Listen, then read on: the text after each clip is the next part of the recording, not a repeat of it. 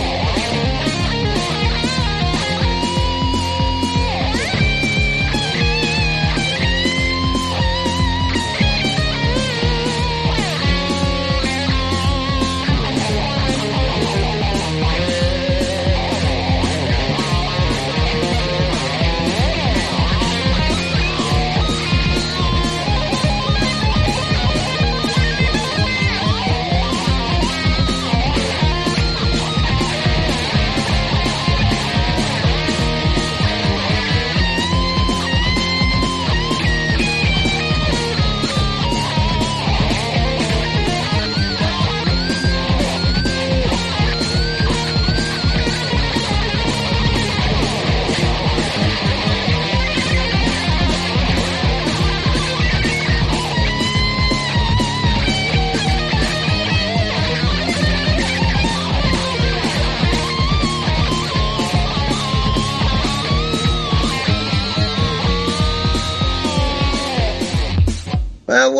Welcome back, Grease Fiends. This is the J-Man himself, coming from Exploited Cinema. I'm here with my long-lost fucking orphan buddy, Bat thirty-two. He's been on a fucking life journey. He's been out in the desert doing the Jim Morrison peyote thing. But we're but he's yeah, back. That's great. Fuck, I bet it was great. You still don't know what your real name is. He's telling me it was like three three tongues or something was his new name. Fuck. It's the peyote, so, man. It's the peyote. Sounds like a porn star. Gotta run star. With the wolves. I guess, eh? You had a Chavez experience. Right, right. Young Guns, great movies. Right on. But yeah, we're back with, uh, we're back momentarily, I guess, from our hiatus. Mm-hmm. Thought we'd give the Grease Fiends here something to chew on for a little bit. I fucking, they better chew on it for a while, man. Don't spit it out, because it's going to last you. Right, exactly. It's all you got. It's got to last you. Well, we got something nice to break off for him here, because I was uh, lucky enough in, in my uh, uh, bad luck circumstances. A little good luck came around, and we were able to get an interview, at least I was. You were there in spirit, of course. So mm-hmm. I was really at work, but yeah. And uh, the interview is with, uh, it's been requested. I know Dale requested it, and I think there's a couple other guys that were interested in us interviewing this fella. And uh, it's uh, forty-second Street Pete, uh, one of the greasiest guys around. He's uh, he's kind of a pioneer of the grease. The infamous, the legend, yeah. He's kind of what I aspire to be when I get older, actually. Yeah. And you'll love this interview. I know you haven't heard it yet, but uh, we get into some greasy shit. He's talking about first time with hookers and all nice. all the greasy movies he liked on, on forty-second Street, his, his first time on forty-second Street. So we, we got into a bunch of shit. Does he talk about his first time on forty-second Street with hookers?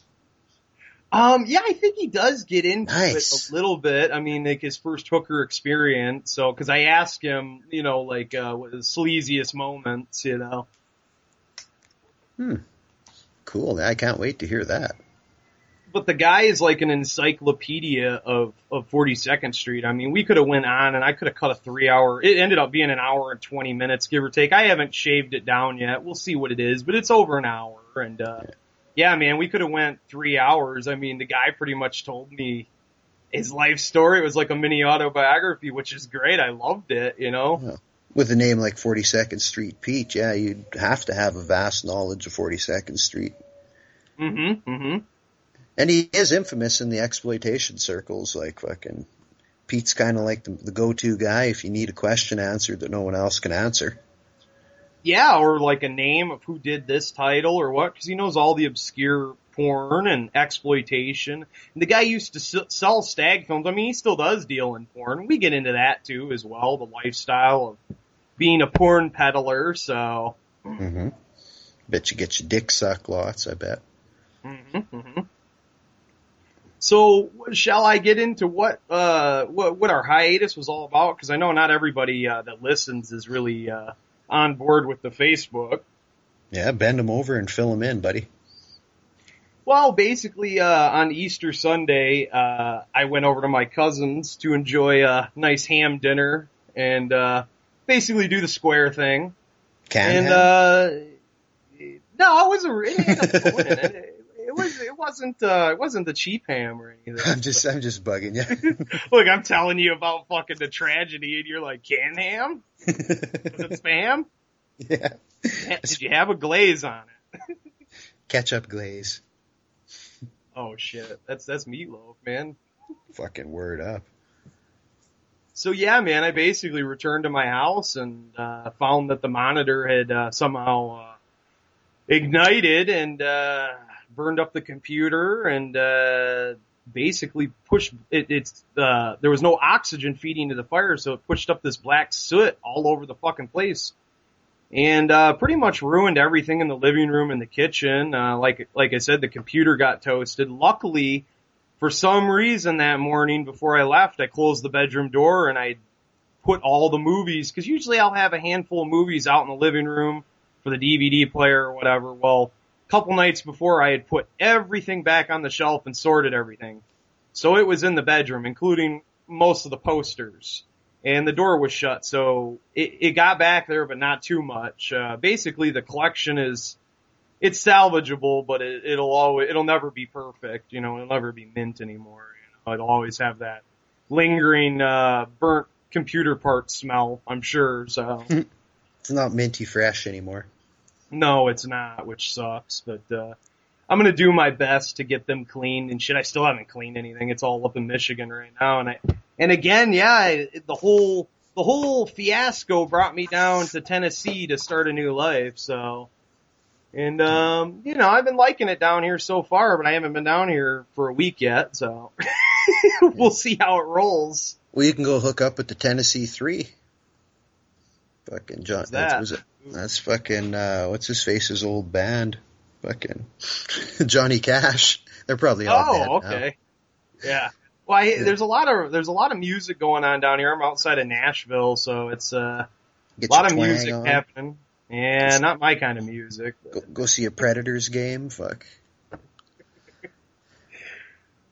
Well, fucking there's, style. uh, there's definitely lots of restaurants down here, and the people are nice. They, uh, got that southern hospitality and, you know, fried chicken left and right. I mean, fucking, I'm in heaven down here, man.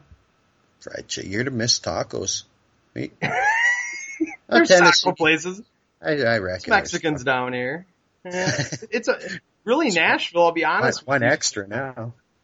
Yeah, exactly. Well, half, half breed. So, um, but yeah, there's, it's really just like a melting pot down here of people. Like, you got Middle Eastern. You'd hate it, but. What are you trying to say?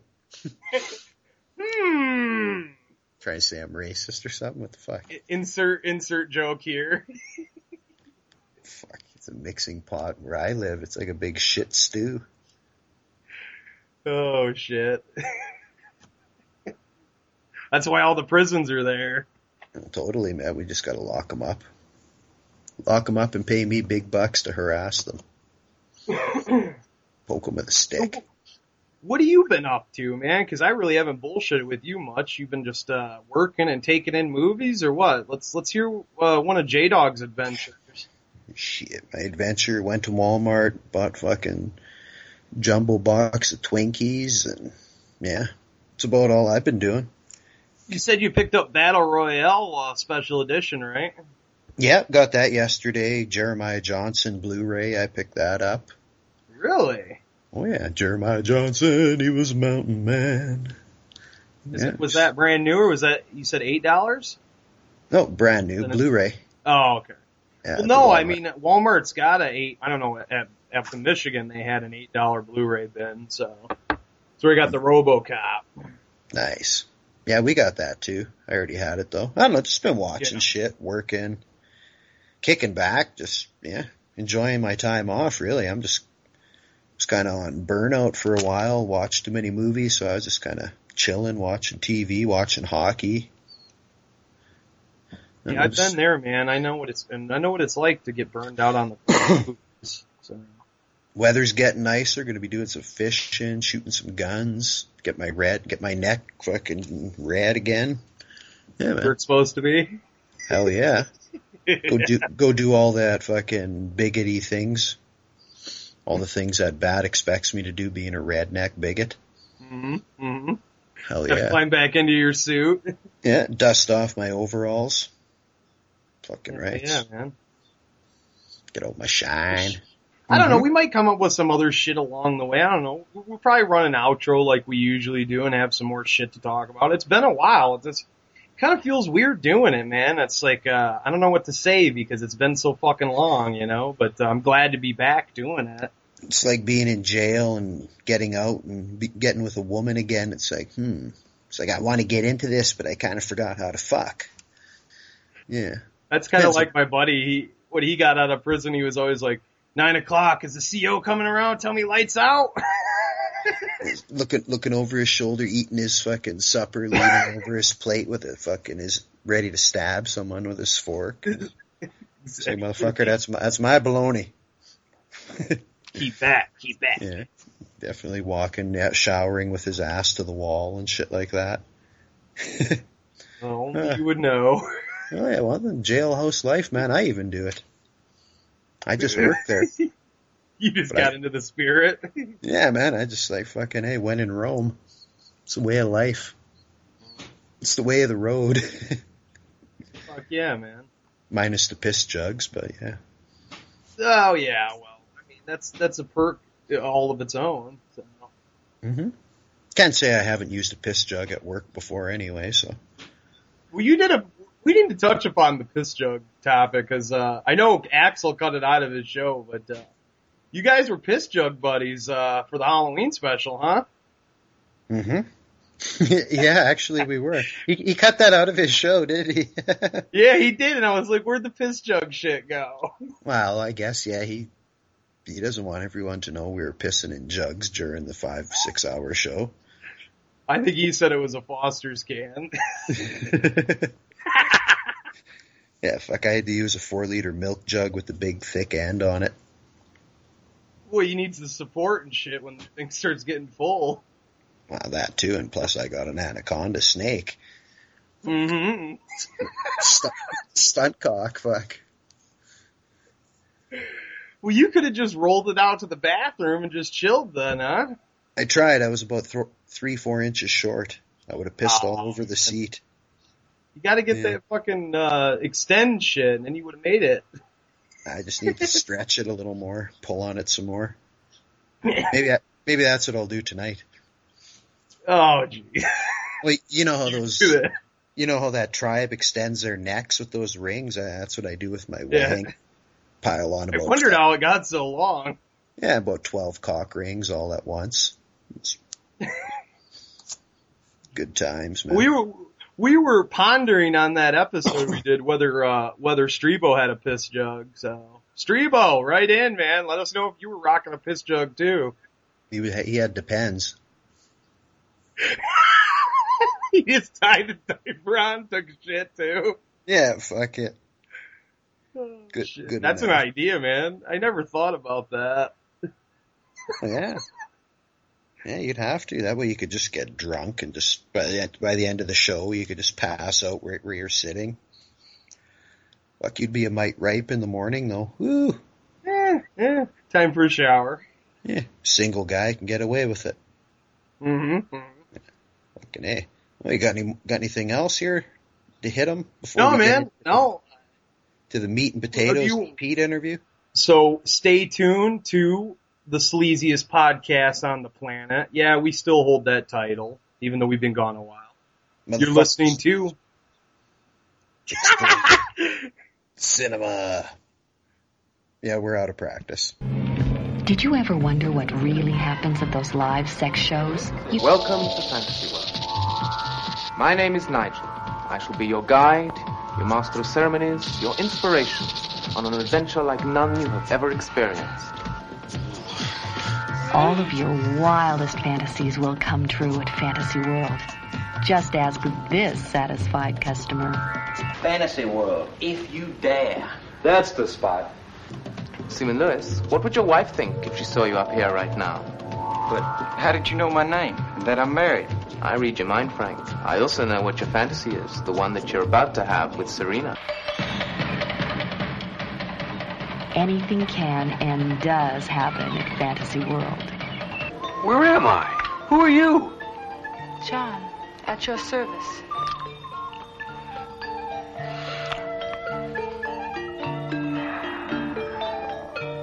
You have anything in there that three young ladies out on the town might be interested in? You seem a little too straight for Fantasy World. I want three men.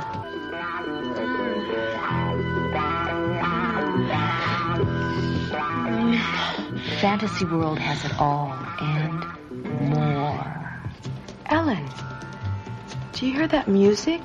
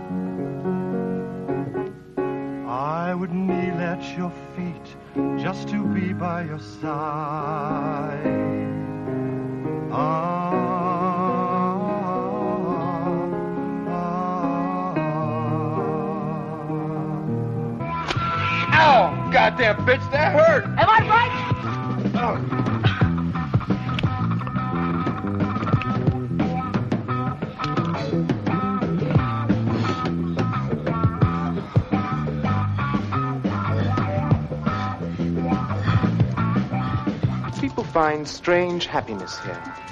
I don't create anything except for the mechanical devices. The fantasies are the visions of the people themselves. Who knows? Maybe you'll be one of the lucky few to experience the ultimate fantasy.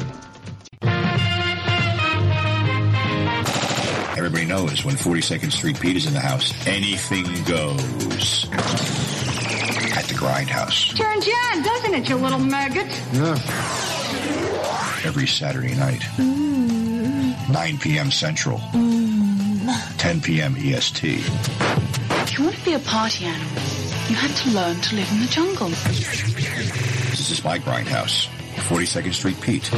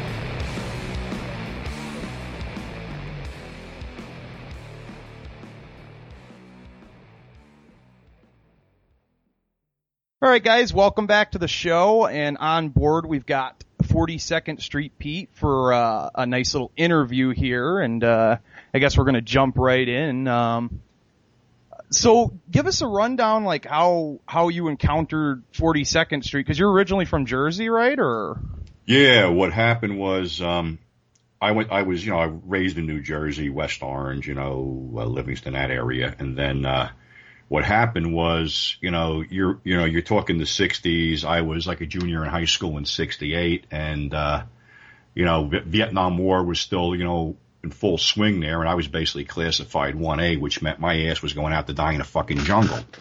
So we were already cutting school and taking the bus into New York, and then going down to the, you know, the Village and drinking underage down there. So one day I made the left turn instead of the right turn outside of Port Authority and wound up on the corner of forty-second and eighth. And uh, I looked down and I just saw this whole smorgasbord of marquees with all this great stuff playing there. And uh, honestly, never looked back. You had just, never uh, been over there before, I take it then, or? Oh, you know, on class trips and shit like that. But you were regulated. You know, when we st- when we started, you know, cutting class and sneaking over there, it was anything went. Yeah. So. Plus, I was like, uh, you know, over over six feet tall when I was a junior in high school, so I had no trouble getting served in a bar. So um, I just started, be, you know, uh, certain bars w- wouldn't proof you. One bar was um, Club forty-four on forty-fourth Street, which had some hot barmaids and shit like that. And that's where I'd end up every Friday night.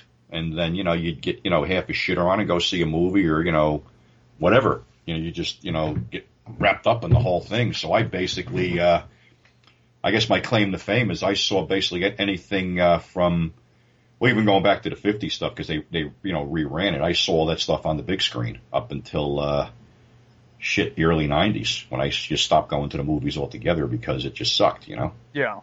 Were, now, were you a film buff, like, uh, before, you know, encountering forty-second Street? Oh, huge, okay. huge. I mean, I mean...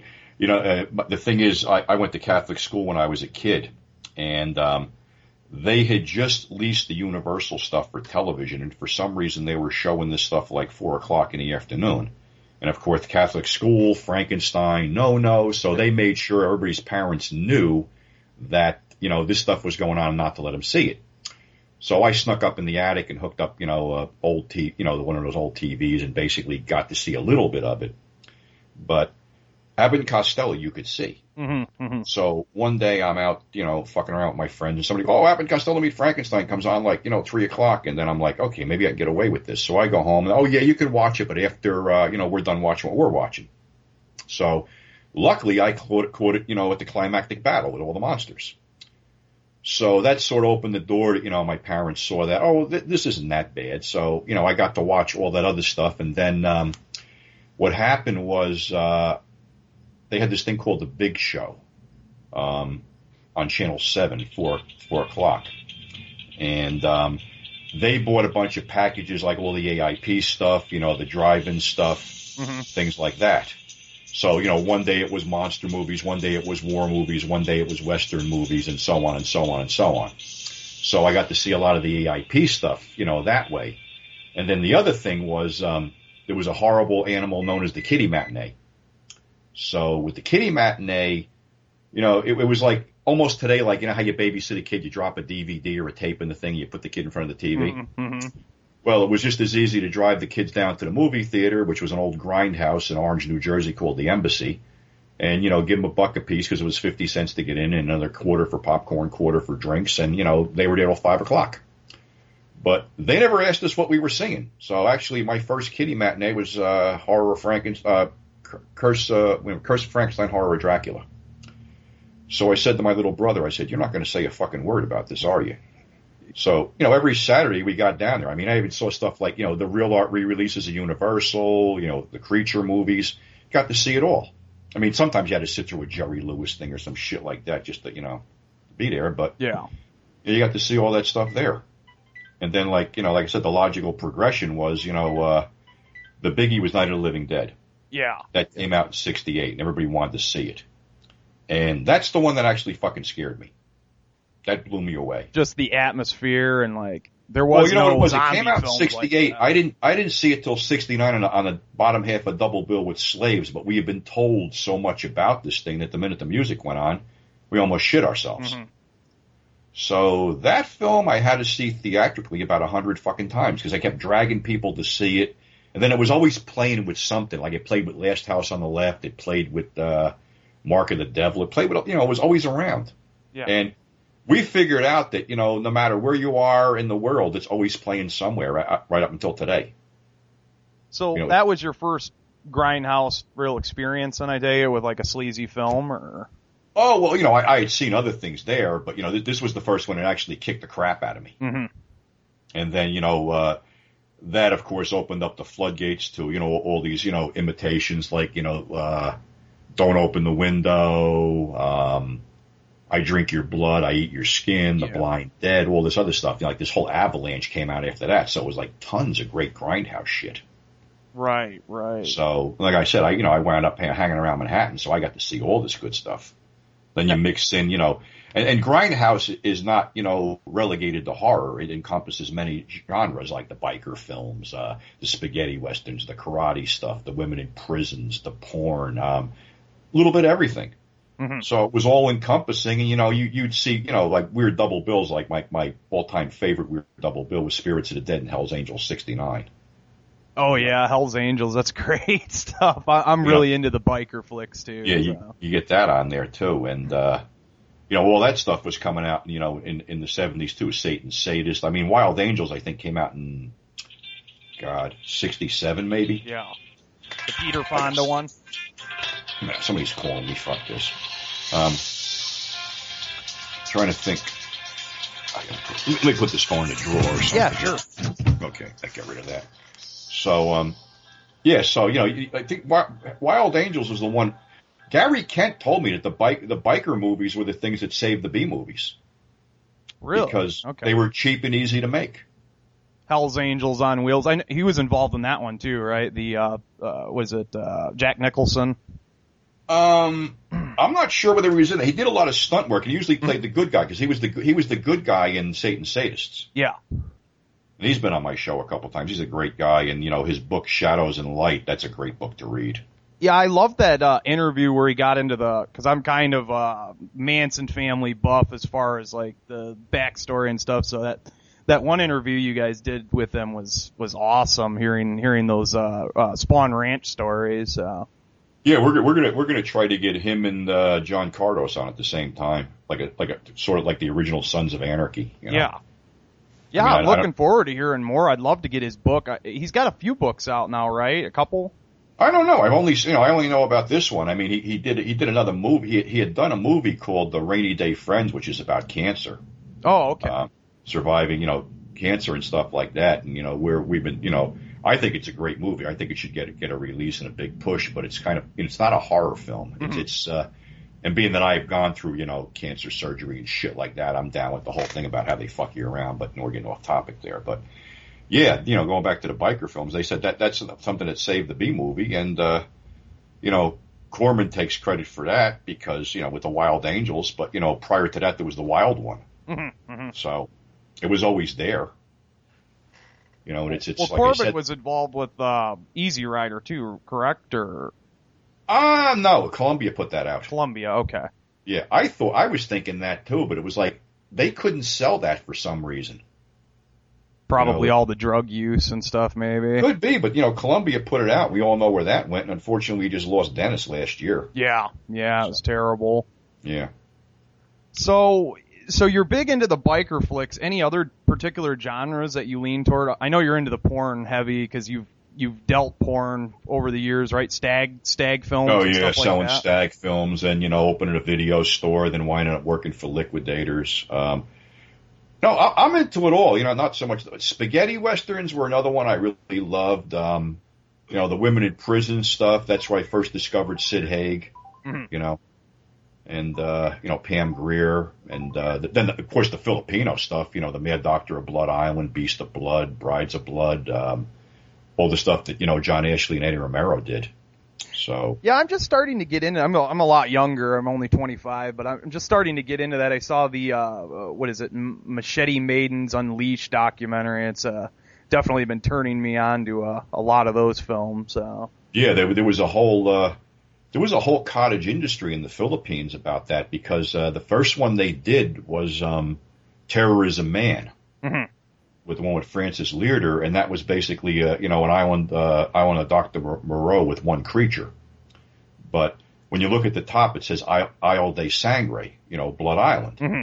So uh, it was Jerry De Leon and Eddie Romero were involved in that, and then Brides of Blood, it was uh, Jerry De Leon and Eddie, and then Eddie took it over for Mad Doctor and uh, Beast, and then, you know, Beast of the Yellow Knight, and they were doing all that, you know, the women in prison stuff, you know, like Jack Hill did a couple, then Eddie did a couple. I think um, Black Mama, White Mama was Eddie, and uh, Savage Sisters, and, you know, they brought Pam in, and, like, you know, Sid Haig basically lived over there for a while. Yeah, that's what I understand, because he pops up in, like, all of them. It's oh, he was, he was, you know, I, I was always big into character actors, you know, especially even when I was a kid. I watched shit to see Charles Bronson when he was a heavy, and Lee Van Cleef, and Jack Elam, and Neville Brand. So I always liked character actors. Mm-hmm.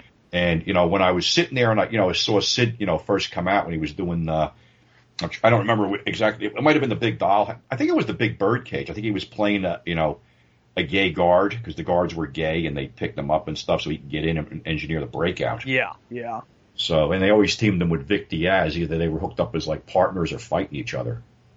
So, uh, that's where the I film just, started going more militant, right? With the uh, Chicks and Chains. Like, it seems like the military was more involved.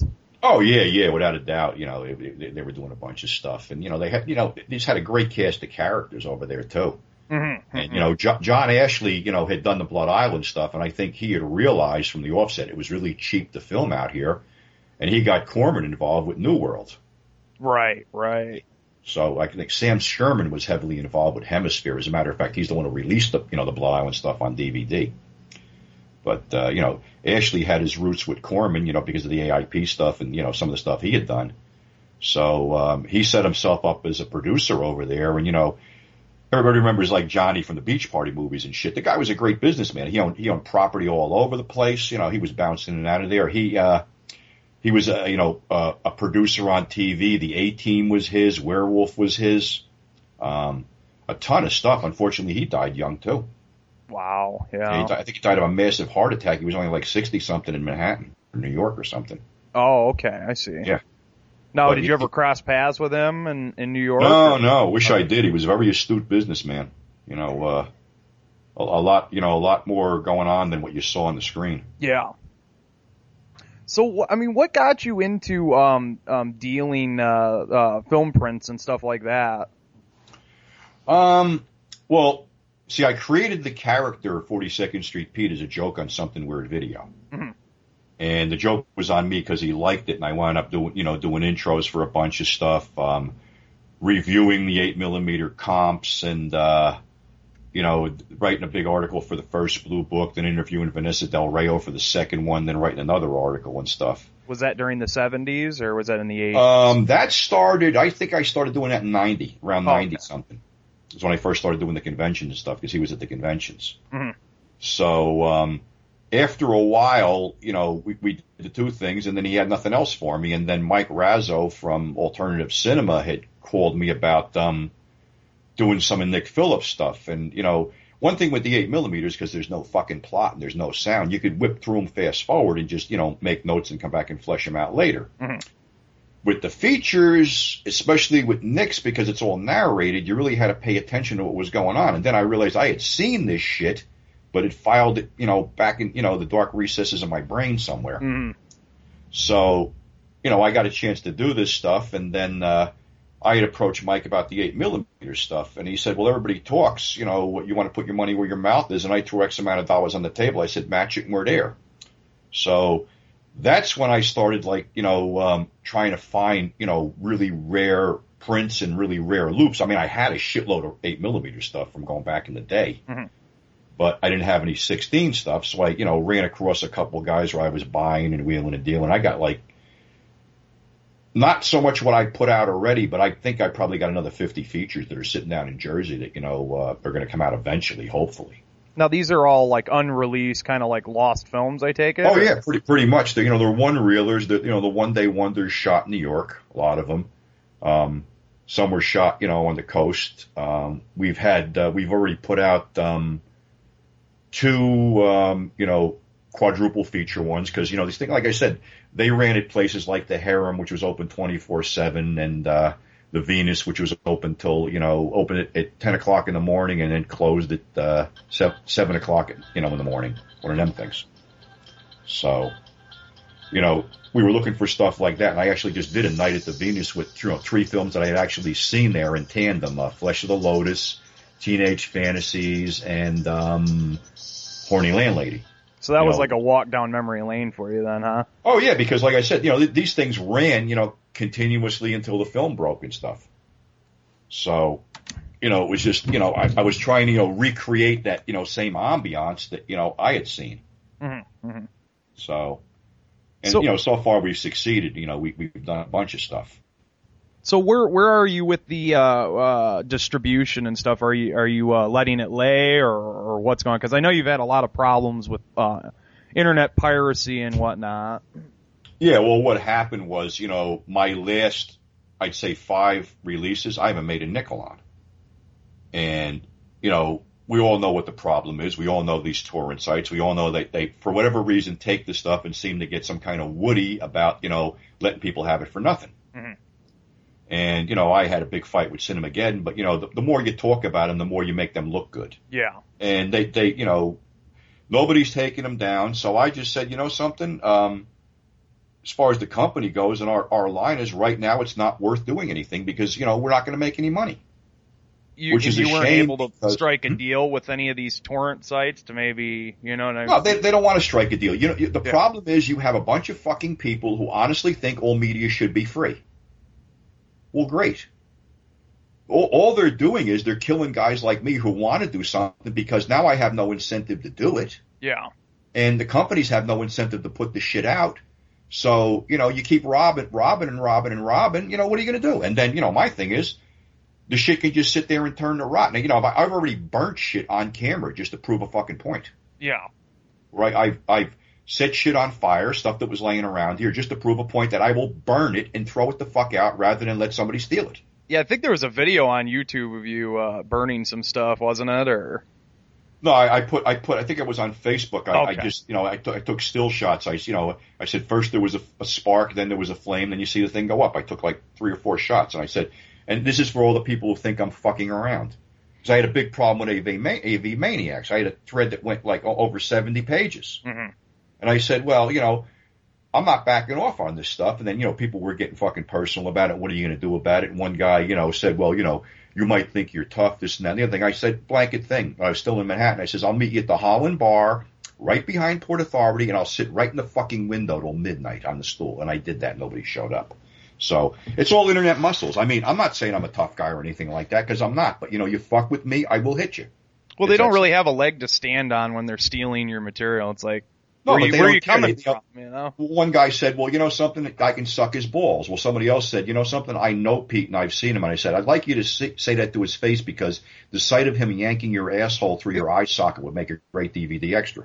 Yeah, yeah. So, you know, they, they all talk. It, it's like anybody knows where to find me, Cinema Wasteland. You know, when I was in New York, you know, I told people where I was. So, mm-hmm. and, you know, people still perpetuate this shit and still like to fuck around. But, you know something, you're only killing yourself, because I'm to the point in my life I don't need the fucking bullshit. And, you know, if I don't put the shit out, I'll sell it to somebody. I've already sold off a bunch of the stags. Mm-hmm. So, you know, like I said, who are they hurting? You know, I, I, like I said, I got the stuff out there. Eventually, I'll make some money on it, but there's no sense in me doing anything else, you know, and there's a lot of stuff I'd like to do. Yeah, yeah.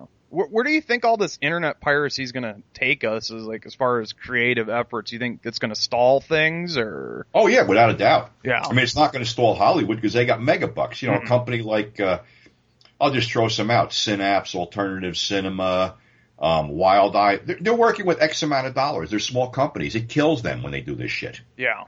And what's going to happen is the things that you and I like, and a lot of other people like, are never going to see the light of day.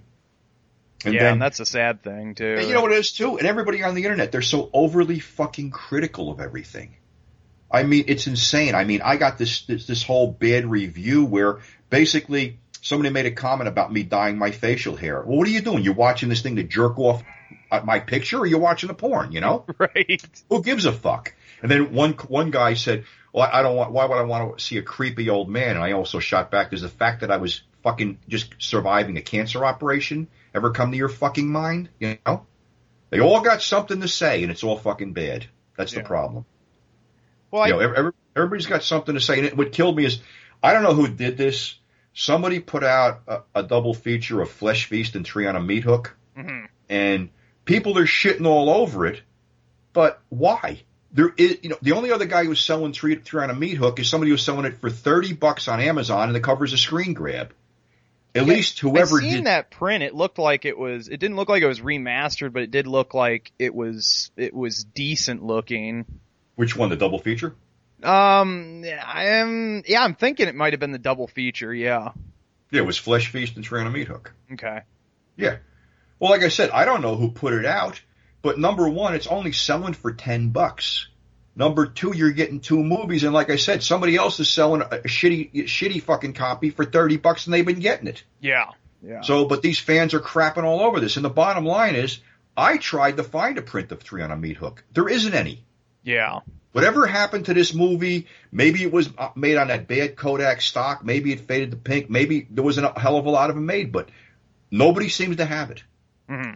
So if these guys took it off V H S and it looks good, you know, what the fuck? What is everybody bitching about? What's ten dollars, you know? Well, I remember I bought a print. It was probably back in the late nineties, and it looked like a V H S rip. It looked pretty terrible, and it was probably a bootleg through one of those companies that, you know, do, yeah. like, it might have even been um, a Cinema Wasteland, because uh, I know they do um, double feature rip discs and stuff, or they used to at least. Yeah.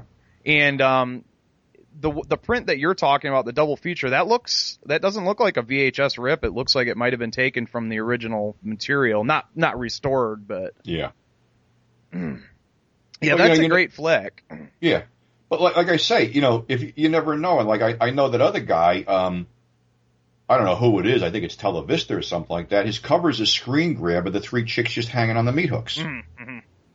And it looks like he took it off one of those slow-speed um, video treasures jobs because it was out on that for a while. Okay. Maybe that's the print I seen then. It yeah, looked so good. It, it looked clean. I didn't see any uh, lines or anything, like resolution lines or anything like yeah, that. Yeah, I don't know because the, the other one just came out about – I think it came out in March because mm-hmm. I picked up uh, twenty of them to sell at Wasteland, and I sold all twenty of them. So people want the damn thing, you know? Yeah, yeah. But like I say, it's just, it's overly critical bullshit about – You know, I'll, I'll give you one, and I'm overly critical about it, too. Synapse did The Exterminator. Right? Yeah, they cleaned it up too much, I've heard. Exactly. I mean, you know, I, I don't know what, what, what the, the, the misnomer or what these people's problem is, but certain shit was cut in a certain way to make it work. And the only two things they had to put back in there with, with, the, with the gore scenes they took out, there was mm-hmm. two of them. You know, the, the extended thing in the in the, in the, the beginning and the one where... Um, I think they they set that pedophile on fire. Yeah, yeah, yeah. That's all you had to put in. Right about now, just the talking scenes look like an after-school T V movie. It was too fucking clean. Yeah. And I actually I watched it with Ken from Cinema Wasteland. We were over his house, and we both turned to each other and go, "Wow, this is really creepy." Yeah. And then when I left, I said, "You know something? I don't have to buy that. I'll stick with the Anchor Bay copy because it's gritty and cut, but I don't give a shit. It works better." That's the one I've got is the Anchor Bay yeah. cut. So. They really don't understand that certain shit would, you know, what do you need the romantic subplot put back in there for? You know? Well, there was already a little bit of that going on anyway in the original cut, right? Yeah, that's all you needed is a yeah. little bit. You didn't need to expand on that whole thing. So basically what they did was they jacked, I don't even know what the running time is, but they jacked the movie that ran eighty-nine minutes in a grindhouse to like one hundred five or one hundred ten minutes. And it, it looks like, sh- you know, it, it just plays like shit. Mm-hmm. Mm-hmm. And, you know, like I said, you know, a lot of stuff, especially the Euro stuff, they hacked the crap out of it because it was violent and bloody. Yeah, yeah. And, you know, I understand that because I used to get a lot of crap. Oh, how come you didn't see this and how come you, didn't, you never talk about that? Because I didn't see it that way. Yeah. That's the way you people saw it on D V D. I saw it in the movies, and it was cut. I mean... Fuck, Last House on the Left was, was, was if, depending on what town you saw it in, it was a different version in every town. Mm-hmm, mm-hmm. Because like, that was another one he used to trail on the bottom of a double bill. And like you'd see it, like, I'll just throw an example, Toto in New Jersey. It'd be a whole whole different, you know, different fucking scene in there. You go see it somewhere else, and that scene be missing. Yeah, I think I've seen like four or five different prints of Last House on the Left, and from what I understand, the the uh, projectionist would cut it, you know, when oh, yeah. get the print, and then. I mean, I, I had a problem with Kinkorama I put out. Um, not that I could do anything about it, but I guess the last segment in there was a piss scene. It, it, it, it's cut to shit. I mean, it looks like the projectionist snipped stuff out. And, and they would do that back in the day because they'd sell sell those clips to, to collectors. Now, the Kinkorama, that's the one with the pirate, correct?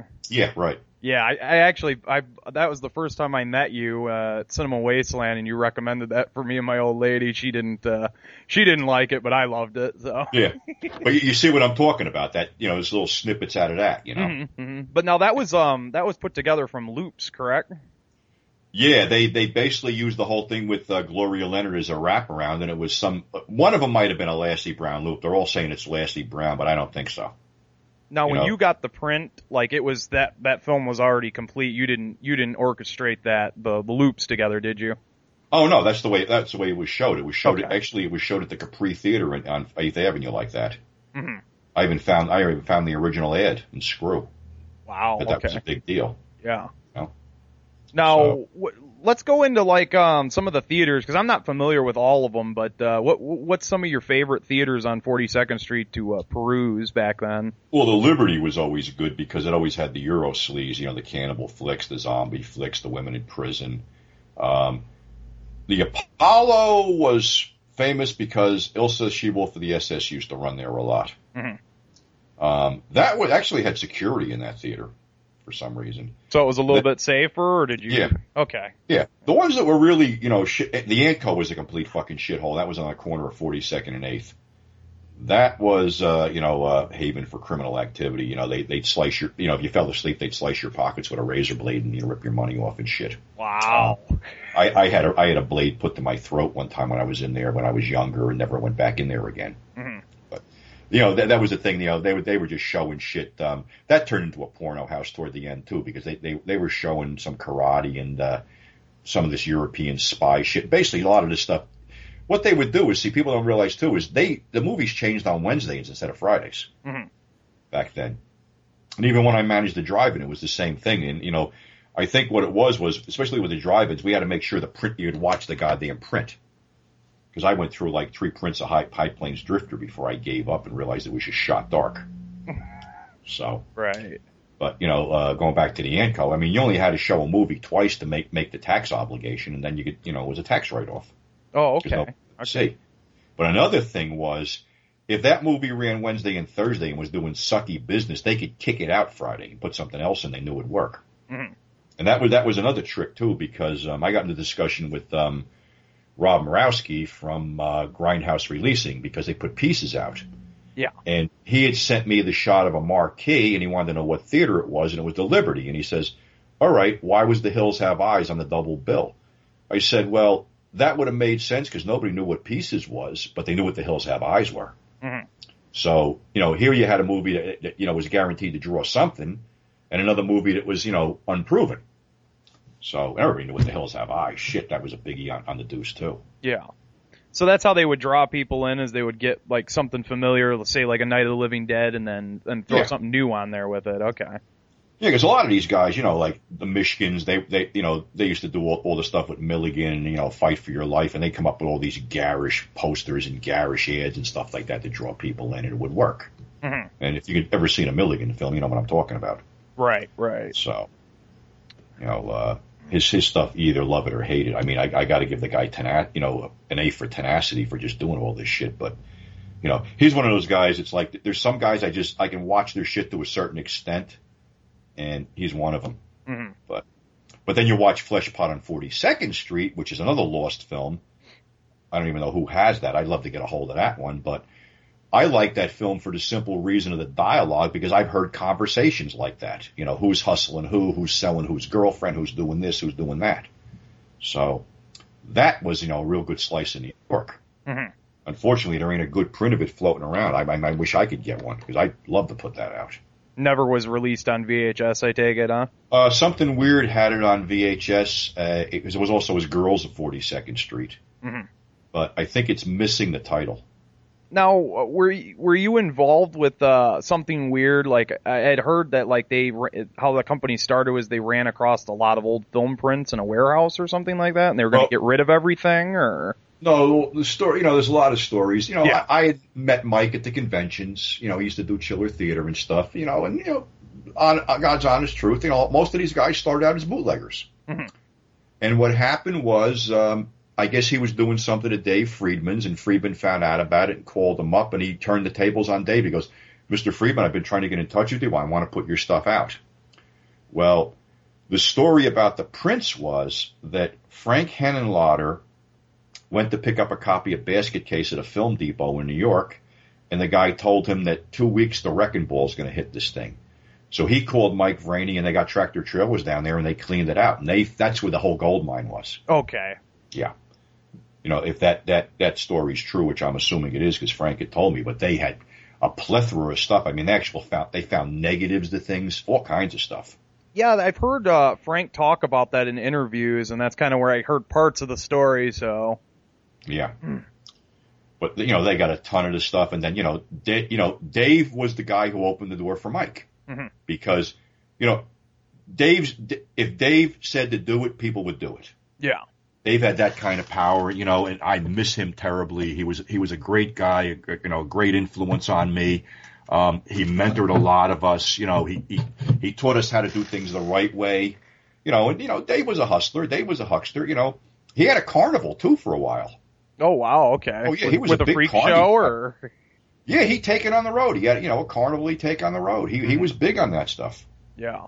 You know, and, you know, his thing was, you know, he he, he was fascinated by the whole thing because he saw, you know, a farmer lose, you know, six months' wages, you know, with the shell games. Mm-hmm. So, you know, it transcended into films because, you know, they would get, you know, the cops would show up and raid one of their, oh, yeah, we, why, while you're here, why don't you, you want to be in the movie? We can use somebody like you, this and that. So he could fucking sweet talk anybody. He was great. Mm-hmm. True hustler then, huh? Oh, yeah. I mean, you know, he inspired, you know, Henenlotter, you know, big time. You know, uh, anything you wanted to know about shit that was going on, call Dave. Because, mm-hmm. you know, the whole, the whole thing with the snuff films, whether they're real or not real, um, that the whole deal supposedly was created by the Catholic Church. Really? Like the propaganda? Happened, or Yeah. And yeah. then what happened was these guys made, you know, as far as they, they say, pseudo snuff films. Yeah.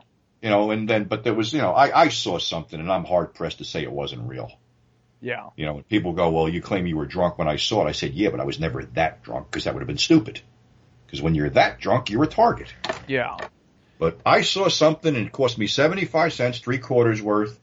And I had other guys in the booth because we all squeezed in because we said, yeah, right. And it was like, okay, it's hard to fake sticking a fucking serrated steak knife up a chick's pussy and start sawing outward, but that's what I saw.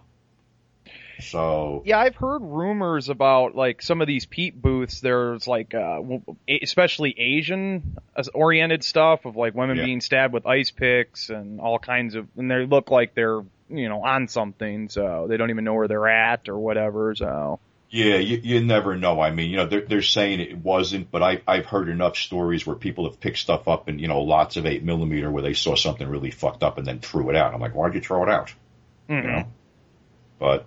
You know, according to Dave, they had made a bunch of this shit. Start, start. You know, go from Crossroad Books to Blackjack Books to another shithole. You know, Passport Authority. So they made the rounds.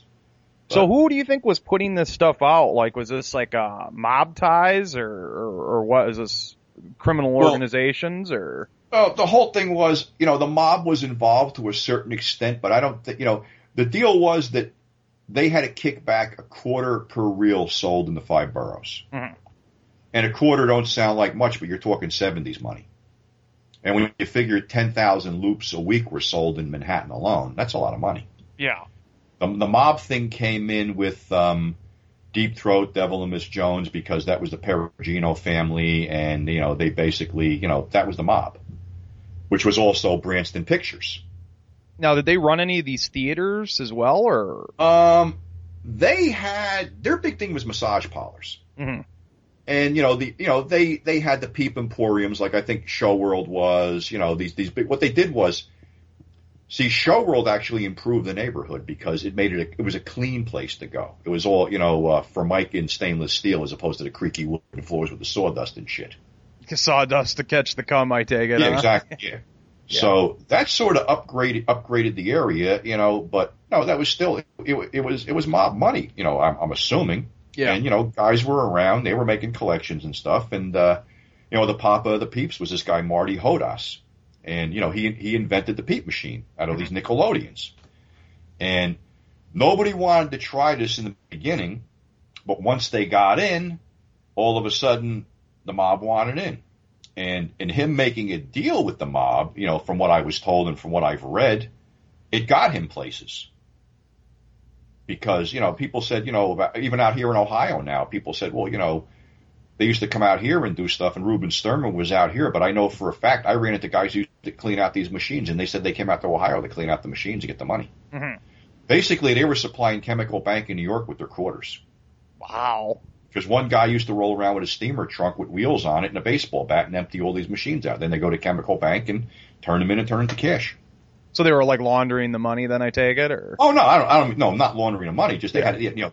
How, how do you pay your employees in quarters, you know? Mm-hmm. You had to turn it in. What happened was somebody came up with a token, that octagon coin, because, you know, the junkies would go into the peep boots with a screwdriver and try to pry it open and shit. Mm-hmm. So to alleviate that, these guys came up with, you know, the coin in the realm was, you know, if you wanted to go into Show World, you had to pay a dollar and you got four tokens. Right, so right. Everything became tokens. So now so, that, that changed the face of the game then, I take it, pretty much. Yeah, because huh? It used to be all quarters, but like I said, you know, these guys were, were wrecking the machines, breaking into them and stuff, so now if they broke into them, they got a handful of tokens that were useless. They could just so, watch more movies with them then, basically. Huh? Yeah, pretty much. But, you know, like I said, Show World was state-of-the-arts, and then a, a bunch of other ones opened up, like, you know, and, show, and the Show World token was the coin of the realm. I mean, there was a little shitty, still little shitty ones floating around, but... all got incorporated. And like I said, you know, the Perugino's, you know, Deep Throat, Devil and Miss Jones, then they formed Branston Pictures, Texas Chainsaw Massacre, Andy Warhol's Frankenstein and Dracula, the Human Factor. And then fucking, they thought they could do that with everybody. And the weird part was they did it as a tax dodge, figuring these movies were going to lose money, but they didn't. Mm-hmm. And they never paid anybody. And that's how the I R S got on their ass. So was think, that what brought down the mob or what? Like the movies, nah, you think? Or Nah, not really. That that was just what brought down those two guys. I, th- I think the father got killed. He, w- he was taken out in a hit. Uh, the guy who was basically the protector of forty-second Street was a guy named... Um, what the hell was his name? Oh, shit. He, he, was, he was the guy that Sammy Gravano admitted to killing. I'm trying to think because... He was the one who got Goldstein. The hit, the hit, there was a hit on Al Goldstein for a while that um, uh, Gotti put out. Was and Al he, like putting stuff in his magazine, like about yeah, him? Yeah, he, he, you know, he, he was just saying, you know, Al was Al, but the whole thing yeah. was Al was making these guys money because he was reviewing their shit. Yeah, yeah. So you know, this guy got the hit pulled off. Mm-hmm. But he was. I'm trying to think of his fucking name. Rob D or something like I don't know, you know. Uh, but he he was a very dapper guy, and he took he took care of that whole thing. That was his job. Mm-hmm. So you know, and everybody respected him. But I, I who the hell knows, you know? Yeah. That that's there's no retirement in that type of thing. Right. Their, their big, you know, their, their big thing was massage parlors too. Now you frequented a lot of these, or oh, of course, yeah, yeah, had to. So how did that how how did that work? You went in. And then you well, had to say something to get... No, well, you, you basically... Everybody knew what the fuck it was. Mm-hmm. You know, there was a couple scams, too. There, there was, like, model studios and shit like that. But the bottom line is you went in, you paid a fee at the door. You went in some, you know, shitty room with some chick. You got naked and basically, uh, depending on what she wanted, you got blown for ten bucks. You had to kick her back ten bucks or something. And that's it. No no real sexual acts or anything? Well, depending on what you wanted to do. Most of it was blowjobs. Yeah. yeah. Because that was quick and easy. Um, my thing was the dating room because that was uh, the one right in the corner of forty-second and eighth. And I went in there and it was like I met the hooker with the heart of gold because I didn't realize the whole tipping thing because I was like seventeen years old and shit, you know. So she basically did me for eight bucks. And I said, well, I'll, I'll take care of it when I come back because I was working for a sweater warehouse and I clipped a couple sweaters. So that made them know I was all right. Yeah, yeah, bring gifts but, then. But everyone was, everything had a hook. One was this old hotel where the hook, the hookers manned the elevators. You picked a girl, went in the elevator with her, you went up on, on you know, to a room, and that was it. Another one had uh, six fully pitched pup tents. Just perfect for the Times Square outdoorsman. Mm. And then there was, uh, let's see, there was a bunch of Cupid's Retreat, uh, Holiday Hostesses. There was one on fourteenth Street that actually it, it lasted up until the nineties for some reason. It was just, uh, you know, no name. You went up and it was all Spanish chicks. Mm-hmm. And, you know, they were exceedingly polite for some reason. Yeah. That's but they'd, awesome. they'd, they'd rush. I, I, there's an infamous story where some chick bit my dick and I threw her off me, and then the, the bouncers were running toward me and I threw a fucking bench like knee level and they tripped over it. And I went down the fucking back fire escape and shit. I take it they were probably going to do you some great bodily harm. Yeah, huh? Well, you know, what the hell? I, you know, I, I made the mistake of arguing with a hooker with my dick in her mouth and I got bit, so... Jeez. Now, the funny part was the guy I was with didn't know what the fuck happened, just figured I left, and he, I ran into him the next day, and he goes, oh, you hear, what, what did you do, take off? And I go, yeah, I was hired away for you. He goes, oh, you should have been here. Some guy took out two of the fucking bouncers. I go, really? I'm like, oh, fuck. That was you, right? Yeah. Yeah. I wasn't stupid. These guys were big, and they had blood in their eye. I'm like, I'm just pulling my pants up and running toward the fucking door. Mm-hmm. Mm-hmm. Good times. So I guess uh, I've got a few questions here. Like, what what was the uh, sleaziest film you you've seen on uh, forty-second Street? Um, there was something called San Francisco Ball, which was a softcore porn. It was really unnerving because it was a rape type thing where they kidnapped two girls, they raped them, and then called in for the ransom. Then when the girl showed up with the ransom, they raped her, and they were slicing them up with switchblades and shit. Mm-hmm. And, like, these guys are just standing around. They're, they're limp with no pants on. Their legs are all streaked with blood. And the girls are laying on the floor, you know, streaked with blood. And one of them dies and shit. So that was a little fucked up. Yeah. Another one was forced entry. And we all know about forced entry. Yeah. So. Yeah. I don't know if I have to explain that one or not. So are you, uh, are you a fan of the Ruffies then, I take it? Or... You know, it's like I'll, I'll watch anything, and it's like, you know, I wasn't back then because I was more into, like, you know, hot chicks and shit like that. But, you know, now it's like, uh, you know, the Avon stuff, which was, you know, that that was, you know, the early eighties, and that was, like, really fucking, you know, nasty shit, Taming of Rebecca, uh, Kneel Before Me, things like that. Um, you know, it's taboo, and I liked it, and it, you know, I like to put it out because people like it, especially like the bondage loops and the roughy loops and shit. Because, mm-hmm. uh, you know, I, I don't want to put anything generic out. You know, I, I want to give people that cheap thrill, that visceral thing, so. And I developed a fondness for the Avon shit because this was, you know, the worst of the worst. Mm-hmm. And, you know, it, it, you know, it actually fucking worked, you know, and those... George Payne was so over the top, and of course, you know, everybody knows about Phil Prince, that crazy director and shit, and then, uh, I'm friendly with Carter Stevens. He did a few of them. Um, not so much Sean Costello because he, he did Forced Entry. He claims that, you know, he never did an Avon film, but Forced Entry was distributed by, by Variety Films, which was Shelley Wilson, which was fucking Avon. Mm-hmm. So how can you tell me it wasn't an Avon film? Now, Costello, he uh, he was a performer, too, as well, right? He was, he was a loop performer. Okay. I see. And he also did some other stuff, too. As a matter of fact, I got a loop that nobody else has, and I'll let the cat out of the bag right here. Lucy Graham from Last House on the Left is in it. Oh, wow, okay. Hardcore loop, and she's blowing Sean Costello. Wow. Doesn't say much for taste in men, but what the fuck. And this but is, see, a, I think I it's want... a lost loop, then. Well, see, I got this, this thing. It's it's down there. It can be done. I'm, I'm call it the Kings and Queens of New York porn. Mm-hmm. And I want to throw that one on as an extra. Because this, this, if I do it, it's going to be a thirty-loop collection. It's got Vanessa, Jamie Gillis, Tina Russell, um, Jason Russell, Honeysuckle Divine. You know, mostly just, strictly New York people. Mm-hmm. So, you know, and I, I, you know, I, I got history with Vanessa. She was in my first interview. I did a one-woman show with her before I left New York, which unfortunately only drew fourteen fucking people, which tells you why I left New York. Yeah. Yeah. So you can't draw with Vanessa in, in a ninety-seat venue on a Wednesday night. It's over. Well, Vanessa, she does um, – I've seen recently because I've got her on on my friends list on Facebook. She still does um, like live internet cam stuff. So she's still active, huh? Oh, yeah. She's, you know, she, she raises – she's got French bulldogs. She was supposed to do Wasteland, but she blew it off because of the dogs. You know, she had yeah. to take care of the dogs. So that's awesome, man, that she does yeah. that. Yeah, that's, there's a lot of money in that, though. No, I mean, she's she's good people, you know, but, you know, the whole thing with porn, we, we had a problem with Jamie Gillis because he wouldn't commit to go up there. Of course, we didn't know he was dying at the time. Mm-hmm. He had cancer, correct? Yeah, yeah, yeah. But he never let on. It was like, you know, he wouldn't commit to it. And then, you know, these guys, you know, they're, they're all mercenary because they've all been ripped off. Mm-hmm. And, you know, Vanessa's the same way. And I can't blame them. You know, I'm trying to explain, though, you know, a horror convention ain't the same as, same as a porn convention. People will spend money. Just treat them right, you know. No, you guys got um uh Jamie out to uh, Cinema Wasteland before he passed yeah. away, correct? Mm-hmm. What did that take? Was it just uh, there's fans that are interested in meeting you, you know, do this or? Well, we did. We were doing the Grindhouse stuff at the Pioneer, which was the last freestanding, you know, theater in Manhattan, and we did a porn night. Actually, we did two. Well, the first one, somebody got a hold of Jamie. He came down for a couple bucks, and basically.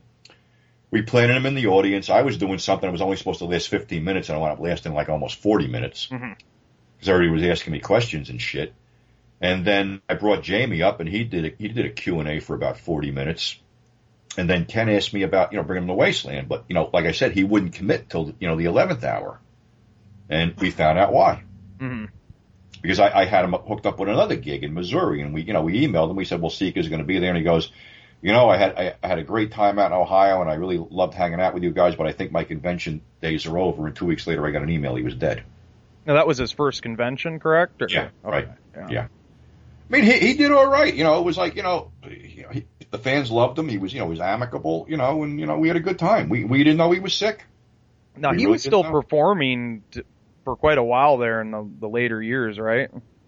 Yeah, I think he was just, he was hooked up with somebody who owned a restaurant. He was basically retired. I don't think he was doing anything, you know, as far as, you know, work. Mm-hmm. I mean, he might, might, you know, might have been appearing in a couple, you know, porn conventions here and there, but uh, he was a nice guy. I mean, I, I liked him. You know, a lot of people shit on him in the industry and said he was this and that and the other thing, but, you know, none of us are fucking normal because we're involved in this, you know. Mm-hmm. That's what it comes down to. Well, nobody's perfect either. No, I mean, you know, I mean, actors are actors because they want attention. I, I can't say the same for myself because I've been in a couple things. But, yeah, when the camera's on, I fucking light up. I go nuts, you know, so. And it's not that I ever aspired to do it either. It just happened. Well, I think you do a really good job. I mean, just with – I've I've only got Kinkorama, but I know you did the uh, opening uh, intro and stuff, and uh, I thought you did a really good job. So. Oh, thank you. You know, I try to do stuff. I try to throw, you know, a little humor in it, a little history. You know, I try to make it interesting. You know, because that's what that's, that's what I said. You know, somebody goes, "Well, everybody's done this." I said, "Yeah, but the first Loop collection I did, I said nobody ever did a backstory to this thing. This is this is the great great grandfather of what we have today." Yeah, yeah. You know, and people never, you know, acknowledged that shit and never gave any backstory of it. Have you ever thought about um, doing like a forty-second Street documentary? I know there's been a few out. I think was it River to River or something like I'm that on came that. out. I'm on that one. Are you? Okay, I haven't seen yeah. that one yet. I've been wanting to check that one out for sure. So. Yeah, I'm on that one. There's another one this guy uh, Callum Waddell did. Um, that's uh, forty-second Street uh, Memories, uh, the Rise and Fall of America's Most Notorious Block. Mm-hmm. And he came over from Scotland to do it, and I, you know, went over there and was interviewed by him as well as a bunch of other people. So um, somebody else, you know, everybody's doing one, you know, and it's like, you know, I wish that I had taken pictures back in the day, or at least drove up and down the damn street with a camcorder sticking out the window, but I never did because, you know, we never thought it would end. Yeah, we honestly did. We never thought it was going to end. So when, what what date marks the downfall of forty-second Street? Because I know I've heard you talk that it's like all Disney theaters and everything, and Giuliani cleaned it up or oh, whatever. The complete death knell, the end, two, 2003. two thousand three. Right after, right after nine eleven. I mean, there was still a couple things left, but three things happened in two thousand three that was the end of it. Uh, number one, Screw folded up. Number two, the last peep show on forty-second Street folded up, and the guy I worked for, New York City Liquidators, died. So that was the end. Mm-hmm. That was it. I mean, it, everybody goes, well, you'd think it would ever come back. What the fuck for, unless you had a time machine? Right. You know? Maybe somebody makes a theme park or something, a forty-second Street Well, you know what park. It was? There was a bunch of promises made, and I got in almost an argument with Jeff Lieberman on a panel about this whole thing, because he's friends with Giuliani. We were told we could relocate it down by the river, you know, like a no man's land, like a combat zone. Mm-hmm. And it didn't happen. And the whole thing was okay, I can blame Giuliani because he was rabid for this, but, you know, the death knell was home video, the AIDS epidemic, and crack. Yeah. And more more of home video because, you know, who's going to go to these theaters when you can just rent the damn thing? Yeah, and I've heard you talk about the dangers of the theaters. It's just safer to stay home, so... Yeah, it was nuts in the seventies, but, you know, with the you know with that plethora of fucking drugs in the eighties, you know, with P C P starting it off and then, you know, crack down the middle of the road. I mean, you know, Port Authority used to be was open twenty-four hours. They closed it at one o'clock in the morning. Getting too so dangerous, nuts. huh? Oh, yeah, yeah. yeah. So, you know, they were just using the whole AIDS things to close all the adult theaters. They went for the gays first, and then... The gay cruising scene shifted to some, you know, the straight theaters, and what the, the, the, the town would do is they put undercover cops in the audience and then document, you know, sex acts and then use that to close the theater down. So they just said blackmail. The, the Venus people just came in and said, that's it, go home. No fanfare, no nothing, just leave peacefully. That's it. They, they were just closing them down one after another. Mm-hmm. That was it. Um, they kept... You know, a couple of them, they restored them, like the, the New Amsterdam and a few other ones, but pretty much they, they demolished everything. Now, is there any theaters left in New York that, that still show porn and sleazy films, or any, any uh, like, Grindhouse-esque theaters? Or we were doing it with the Pioneer in the summer of two thousand eight. Mm-hmm. We we call it the summer of sleaze. We basically had standing room only almost every fucking time we did something, but they raised the rent to twenty-five thousand dollars a month. And it's only a ninety-nine seat theater. So, yeah, yeah. So that was the end of that. So we tried to relocate it. We tried to find a place, but, you know, real estate's expensive down there. Yeah, yeah. I heard there's some shit going on in Brooklyn where guys are doing screenings and stuff, but I'm not there anymore. So mm-hmm. It's the only ones that I know. It's a shame, too, because, you know, out, out in California, the New Beverly, um, in Texas, the Alamo Draft House, um, there's one down here in Pittsburgh they do some stuff in. So a couple of guys are still keeping it going, but, you know, it's it's sad. Yeah, California, they had – is it in L A or they had their own little forty-second Street there for a while, right? Yeah, Hollywood Boulevard or something. Yeah. But, you know, I know guys that went out there and, and said it's small. You know, the whole the whole L A, you know, area is small. And I said, it ain't like New York. And I said, yeah, New York was one huge living, breathing entity that stretched for like ten blocks in either direction. Mm-hmm. There was always something going on. And now it's just a bunch of tourist traps and shit. Yeah, yeah. I mean, there's still, there's still, Show World got moved down the block, and it's just, you know, another video store. I mean, it's just, you know, adult video stores just popping here and there and the other thing. No big whoop. There's still peep shows. There's still go-go bars, you know. They're just scattered about, I take yeah, it. Not there, one there's no real, area. You know, there's no real porn theaters, so to speak, or anything like that anymore. Would you like to see something like that start up again, or... I know you're in Ohio now. Maybe something in Cleveland, or well, you know, we, when we ran when we ran the porn thing, there was more women in the audience than men. Oh, okay, I see. Yeah, yeah. I mean, it was nice, but you know, again, you know, you, you, a lot of what killed it too was the video projection too, and, and porn going shot on video because it looked like shit. Mm-hmm. And as far as porn shot shot in H D, it still looks like shit because you see every pimple and every blemish too. Right. Yeah. Yeah. And you know what guys don't understand is. The guys that were doing this shit back in the day, they were tapped into the psyche because if you notice that most of the guys, except for John Holmes, were, weren't really big. Mm-hmm. So, and they were dumpy like, you know, Arbola, uh, Dave Ruby, who was a bit, bit of a muscle guy, but he looked nondescript. Um, even Gillis to a certain extent. You know, these guys were non-threatening. Mm-hmm. You know, here you got Rocco Siffredi with his eighteen inch cock, you know, and like, how do I compete with that? Right, right. And it's all these guys are hung like fucking bears. All these chicks are like, you know, Vanessa said it right out. They're all cookie cutter blondes. You can't, aside from the tattoos, you can't tell one from the other. So it's sort of lost its, you know, back alley ambiance to me. They cleaned it up. Another thing, they cleaned up too much, you know? Mm-hmm, mm-hmm. I mean, I don't, I couldn't watch current porn. It fucking bores me. I sell it on the internet. But it's like, you know, I get a box of shit and just throw it out there. That's all. So is that what's been keeping you going these days? Is just like getting uh, lots of D V Ds and selling them, or I know you run a website, right? Uh, where you where you deal uh, uh, print. No, I just stuff? I just sell on eBay. I, I don't have the ambition to do a lot of shit. See, I used to I was I was a hustler back in the day, and I, I had like a video store. I had flea markets. I was always doing something. Mm-hmm. So you know the whole internet sucks to me because it's it's you know impersonal and shit. Like I was usually doing things one on one. Now with the, the internet fees, the fact that, you know, eBay and PayPal will turn you into the I R S once you hit a certain figure, which mm-hmm. I did.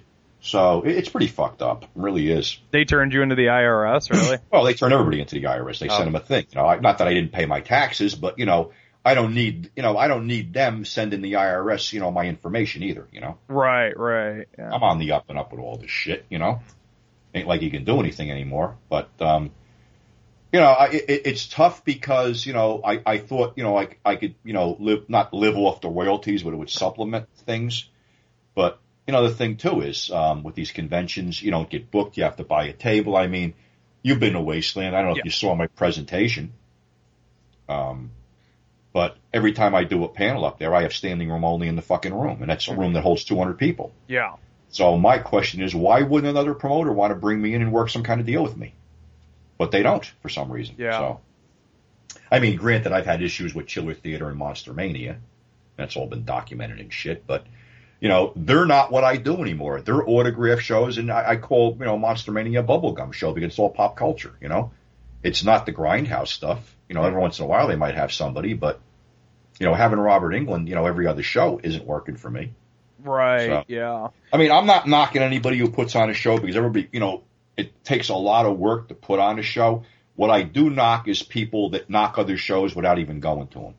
Like, there was a big thing where somebody was really pissing on Cinema Wasteland, and it's like, have you ever been to the show? No. Well, how the fuck can you say that? Mm-hmm.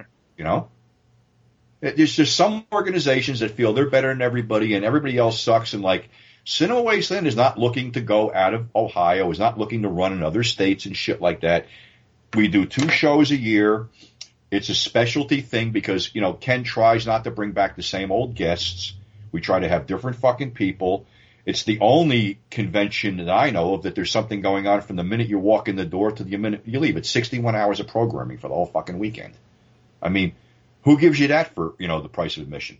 Right, exactly. I mean, if you don't want to spend money, you can at least go and sit watch movies or do the yeah. Q and A. That was my first convention, actually, and uh, I had a blast, so...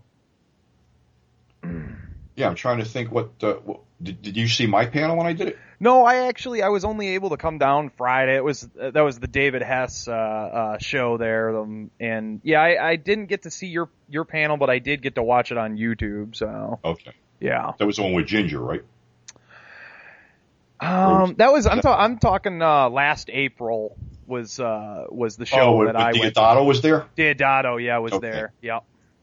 Did I just do a solo panel then? I'm trying to think. I can't remember exactly. I know I watched, I, I checked the video out on YouTube, but it's it's been a while. So, but it was the one where you stomped the phone, I think. Yeah, it might have been a solo panel. Yeah. We, were, we, we, we were doing something because what happened was the first time I did it, I had Gar- Gary Kent and Ted Michaels, and mm-hmm. that, that worked out well. So the second time it was um, it was Dave Friedman, Dave Hewitt, and Jeff Lieberman. Then it was um, let me see. It was Jamie Gillis, Bill Greffey, and uh, Lynn Lowry. Mm-hmm. But I remember there was one prior to that where he was doing the Texas Chainsaw twenty-fifth anniversary thing, and there was nobody for me to interview. But prior to that, Jason Martinko had me in the room with a camcorder, and I was completely shit-faced. And I probably said a lot of shit I shouldn't have said on tape, but he sent me the damn D V D, and I'm like, you know something? If this wasn't me, I'd be interested. So... I called up Ken and I said, you know, this might work. And I sent it to him. And then we came up with the whole Tales from Times Square deal. Mm-hmm, mm-hmm. So we did it the first time. And then we did it a second time. And the last time um, we had Seek up there. But I honestly couldn't think of anything to do with her, you know, that would go an hour. So then everybody's like so hot on this V H S thing. And being that, you know, I was wheeling and dealing V H S for a good number of years. And Ken was one of the first guys who started the rent, you know, rent by mail thing. So. We figured, fuck it, you know, why not go with that? And we did it. We had standing room only again. Mm-hmm, mm-hmm. So that worked out. So how long have you been doing the uh, Cinema Wasteland shows since since they've started? Or no, it took a while for me to get up there. I, I was one of those guys that really didn't leave. I really didn't leave the, the East Coast that much. And mm-hmm. then uh, after the you know the shit with Monster Mania and stuff, and I was always invited up. I came up as a fan for one, and actually the one I came up was with the Night of the Blackout, okay. the infamous blackout when the power went out at eleven o'clock. Mm-hmm. Everybody just partied till it dawned. So the next time I came up, I bought a table, and I did okay. And then we started talking about, you know, doing something. So we, you know, we put together these panels and shit, and I've been doing it ever since. So I'd say for maybe the last It's been going on for ten years, so I'd say maybe the last five or six years I've been coming up. Mm-hmm. And now you live in I, Ohio, so yeah, I just I, yeah, I moved up here. Property was better, you know. So how do you like o- Ohio? Are you digging it or? Oh yeah, I mean there, yeah. there was honestly there was nothing left for me to do down there. Every everything was becoming too much. You know, all the venues were closing up. I mean, you know, uh, really couldn't make a living down there at all. Mm-hmm. So it's one of these things where like I'm going to be sixty in September, and I'm just I just want to get by with doing minimal. You know. Yeah. Yeah. I mean, I'm probably going to try to finish writing my book. I'm just waiting for uh, a couple things financially to happen that are owed to me so I, you know, see where I'm at with that, whether I can, you know, kill a month. I mean, I can't do eBay, eBay forever, and I'm just mm-hmm. hoping that, you know, things lighten up or my, my line will start selling again. Yeah, I think and the, the book route might be better for you because I know, yeah, you can bootleg books, but it's like it's not something that's, you know. They did that on. to the Cinema Sewer guy. They fucked him, too. Cinemageddon did that, or just oh, yeah, torrent yeah. sites in general? Cinemageddon did it. They, you know, th- that's the problem. You know, it's bad enough you steal, but when you know you, you just walk up to the guy you're stealing from and stick the bird in his face, that's fucking bullshit, you know? Yeah. Yeah. yeah. So, I don't know. But, you know, I'm not done yet. I mean, I still got my radio show. We still do that. Uh, you know, people want to be on, you know, and, you know, another thing, too, you don't make any money doing this, as you well know. Mm-hmm. So... But, you know, the show works. I mean, Gary Kent will tell you. He sold he sold a bunch of books after it was on. Uh, W S U, Women Superstars Uncensored, will tell you that they got a lot more fans since I had those girls on going crazy and shit.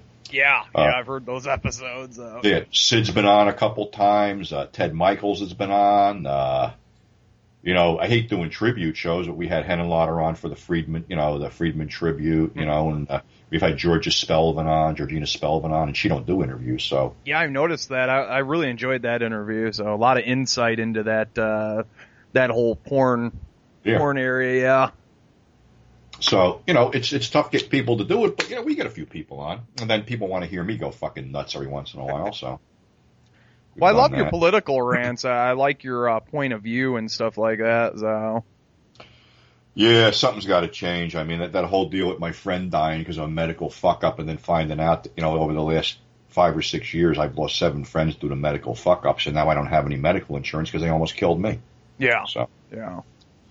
Yeah, I mean, I'm, you know, I'm looking for, I, I go to a chiropractor, I go to an acupuncturist, that's it. Why, what am I going to pay these bastards eight hundred dollars a month for so they can fucking kill me, you know? Right, yeah. And the fucked-up part was I was told when I tried to get insurance up here, too, was like, well, how long have you been cancer-free? I go, oh, maybe five or six years ago. Well, we can't insure you until it's ten years. Oh, gee, well, ten years, I'll be sixty-five. You know? It's like, I don't even want to know. Uh, I yeah. come to that fucking point, you know? It don't make a lot of sense, yeah. No, nothing they're doing makes a lot of sense. We're the only country in the world that makes money off people being sick, you know? Yeah. And we make money keeping them sick, too. Well, come up to Michigan, man. We got medical marijuana up here. I was up there last week. Were you really? Okay. Motor City Nightmares. I was up there. Oh, awesome. Okay. Yeah. Mm. That was uh, that was a nice little show too. I didn't, you know, really, you know, was you know, I didn't have a table. I had like four boxes on the end of Ken's table. You know, and I basically made enough to pay for my going up there and stuff. But it was it was a you know, I know a lot of people up there. A lot of people come down to uh, Wasteland, so. Mm-hmm. And then, you know, Sid was there, Bill Mosley, Ken Faree, uh, Mike Berryman. It was like old home week. It was like a family reunion. Kind yeah. Right? Yeah. When, you fucking, when you've been doing this since, like, God, I started doing this in ninety, you know, you, you run into everybody. Yeah. Yeah. You know? Well, that and, Motor City Nightmares, that's very similar to uh, the Cinema Wasteland show as far as, like, real tight-knit and uh, family-oriented, I guess. Well, not family-oriented, but you know what I mean. It's, it's Well, they, they get a younger group. crowd than we do because we're, we're celebrating, like, you know, the fifties to you know the mid eighties, they're they're you know, you know they're they're they're you know they're bringing in different things. You know, every show has to find its own identity. I mean, every, every a lot of people want to be Cinema Wasteland, but you're not. You know, it's that whole back alley ambience we got going there. You know, very much so, very so, much so. Yeah, yeah, it's all good. One thing I wanted to touch upon, I guess, uh, uh, before we roll out here is, um, and we you mentioned Al Goldstein. Now, did you write for Screw for a while or? I wrote for them for a couple issues after they tried to resurrect it. Okay, all right. Was, and I was got Al bunch... involved with the resurrection? No, no, not at all. I think a couple of the employees took it over. One guy thought he was going to be Al, and he wasn't. He started. I was writing for maybe six guys back then. You know, not that I was getting paid or anything, but he he wanted it a certain way, and I said, why? And he goes, that's the way I want it. I says, well, that ain't the way I do it. Mm-hmm. So there was something, um, they wanted me to write up the Paris Hilton D V D. The so I wrote Paris, it up. And, right? Yeah, the guy runs it back, and he goes, it's not mean-spirited enough. Wrong thing to say to me. I sent it in there, like, we can't publish this. I said, you're Screw. I forget where I put it. It was up. It might have been on. It might even still be on uh, the forty-second Street Pete website. You know, forty-second street pete dot com. Okay. Um, that you know, after hours, it's, I really haven't put nothing up there in a while. You know, you, you get involved with the radio. You know, you can't be all over the place. I mean, I, I had to knock it down. You want to do the radio show? You want to write? Which I actually still want to write, but nobody wants to pay me, so I don't get paid for the radio show, and it's no effort on my part. So fuck it, you know. I mean, it is an effort to put something together, but not when you sit down and write something. Yeah. So, um, yeah, I, I did a couple things for them, and uh, you know, didn't get paid because they, they ran out of money. I think they, you know, they I, they owed me X amount of dollars, and I got like a pittance of it. But you know, the killing part was I got my name on the masthead for one issue, which was good, which I still have. And uh, unfortunately, they crashed and burned, and uh, we were trying to buy it. Nobody really knows who owns the name. And it, I, I know Al is not in good shape. I think he had a stroke. He's uh, he's in the V A over in Manhattan, and I don't think he's doing too well, which is a shame. That's too bad. And, uh, you know, people shit on Al, too, but Al was never anything but nice to me. Mm-hmm. Not that I had any business. When I ran into him, you know, we always hung out. We always bullshitted. Um, that big thing in New York when they got under under in under Giuliani's nose, that Sexpo thing. Mm-hmm. And we were sitting there, and he goes, look at this. This is a classy event. He goes, there's nothing here sleazy. Then he stops. He goes, except me and you. So that was cool. Well, but, you I know, just... when I first started writing, they allowed me access to the offices, all the back issues and shit. So I think I said, I got nothing bad to say about Al. If it wasn't for Al, you know, the, the sex industry in New York would have fucking crashed and burned, I think, because Screw was Screw was your, your guide, you know? Yeah, you could find hookers and stuff through there, right? Oh, yeah. They got the ads in there. You know, they reviewed the massage parlors. You know, it was, it was your guide to anything sexual in Manhattan. Mm-hmm. And, you know, it was great. And I, I have, you know, a whole collection of back issues. So, which, you know, it's newspaper, but there's stuff in there. And there's information in there you're not going to find anywhere else. That's what it comes down to. Is there pictures of the marquees and stuff like that as well? Or some of them, but not a lot, you mm-hmm. know. It, it's just, like I said, I, you know, hindsight's wonderful. I, I wish I had, you know, the hindsight of to have taken a bunch of pictures over there, which I didn't. Yeah. And everybody's going, oh, we need footage, we need footage. Well, the only way we're going to get it is you're probably going to have to lift it off some films and hope nobody knows, you know? Mm-hmm. Like Shaft and, uh, oh, what the hell was the other one? New York Ripper had some stuff in there, and uh, some of the porns even, you know, that was shot in New York even had marquees and shit, so. Yeah, yeah. Well, I know I mean, Nightmare and a Damaged Brain shows a little bit, too, as well, so. Yeah. Now what what uh what what um it was a Pete booth or whatever that guy goes into, is that a famous one? It looked it looked like the one in um Night of the Juggler. Juggler. I don't know if you've seen that before. Yeah, I haven't seen that in a while. I haven't seen Nightmares. I think he went into Show World. Okay. Yeah. Was that a when popular? When he starts foaming at the mouth and shit. What's that? When he starts foaming at the mouth. Yeah, yeah. I think that was Show World. I I, have, I got I got to pick up a copy of that. I haven't gotten one yet. I haven't either. So I know that the, I think there's um, all three cuts on there. Like you can just watch the cuts and then the extra features disc I hear uh, yeah, has, that, has an interview with the director, but it's like, um, it, it's not subtitled or anything. So they're a strange bunch to deal with. I mean, I, I won off something weird on eBay, uh, uh, two film cans full of like outtakes and shit like that. Mm-hmm. Actually, I thought it was the whole fucking movie, but I didn't, you know, I wasn't, you know, thinking. Because a whole fucking movie on thirty-five millimeter would have been, you know, probably five big reels, and I probably wouldn't have been able to afford the postage. Mm. But I had contacted them guys, and I said, you know, maybe you guys might want this. All I got was a congratulations on your win. I'm like, what the fuck is that? Code so Red you're talking about? You tried to contact? Or Yeah. I yeah. said, you know, I figured maybe they could use this shit. Who the hell knew what it was? But they just, you know, didn't even make me, you know, I would I would have taken, you know, throw me a handful of D V Ds, because I can't do nothing with it. Right, right. So I sold it to somebody in South Jersey. I don't know what happened to it, but private collector probably. Uh, I don't care, but yeah. But that's the only places you're going to get some of that footage, you know. Mm. So um, I guess my next question is, uh, where where are you at with the creative flow? Or, or you you said you're working on a book, or are are you planning to put one more D V D out? Or well, right now there's two projects that have been transferred, but I haven't, you know, had them up here for me to like do the liners and do the on-camera stuff. That those will probably be out by the end of the year, or maybe by October. And if, you'll be putting them out yourself, or no, through you know through alternatives uh, after hours cinema. Okay. They have it down there. I'm not I'm not about you know they've been good to me, and I'm not about to jump ship you know with them, unless unless they say it's over. Then I'll worry about it. You know, they're not saying it's over. They're just, they know the deal. They know that everything's in the crapper now. It's just like, you know, sit and wait. I mean, like I said, I got that, you know, the Kings and Queens of New York City porn down there I'd love to do. I, there's, there's a bunch of other features I'd love to put out. It's just, you know, these guys got to, you know, get with the program, you know, and we even, we even dropped the fucking price. Mm-hmm. I mean, you're getting two D V D, two D V D set for twenty bucks. What more do you want, you know? Yeah, that's a damn good deal. I know. I know. So... You know, we, we had, you know, I, I said, you know, I think some of the stuff, you know, is overpriced and maybe we got to come down. That's, you know, that's the only way you're going to sell. I think they're even, they're even taking some of the old stuff and putting packages together. Have you, you guys know? thought about maybe doing like a on-demand online where you control yeah, they're, everything? They're, they're, they're trying to do that too with, you know, sell the downloads and shit, but, you know, they've got to do it on their own site because Amazon ain't going to let it happen. You know, yeah. if you want to do it with them. Amazon's fucked up anyway. It, it just they don't even know what they're selling. I mean, I got kicked off for life for selling a copy of Insatiable two that I pulled out of their fucking database, mm-hmm. and I'm arguing with them. And they go, well, if somebody else is selling this, you, you're obligated to tell us who it is. I said, you're suspending me for life and hold my money for ninety days? Fuck you. I'm not obligated to do shit. Right. Pay me, and then I'll maybe say something.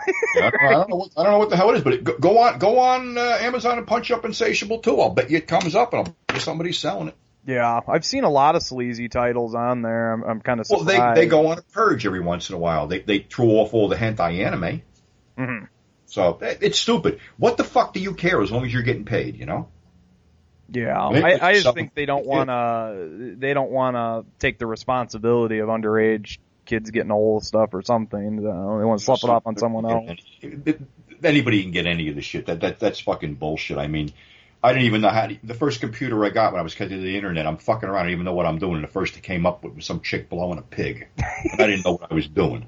So yeah, it's, you're going to find it. Yeah. It's pretty easy and accessible, even no, more so now. So yeah, just stupidity. That's all. You know, if somebody wants it bad enough, they're going to get it. That, that's that's my, my my whole thing about banning shit. It's like, the minute somebody finds out that you can't have this anymore, even if they never gave a shit about it, they're going to want to try it. Mm-hmm. I mean, if, if you all of a sudden graham crackers became illegal tomorrow, and I hate graham crackers, I'm going to go out and buy three boxes of them and sit on them because I can't have them. Yeah, yeah. That's that's the human nature, and they don't understand that. You know, it's the whole thing, even with the drugs and everything like that.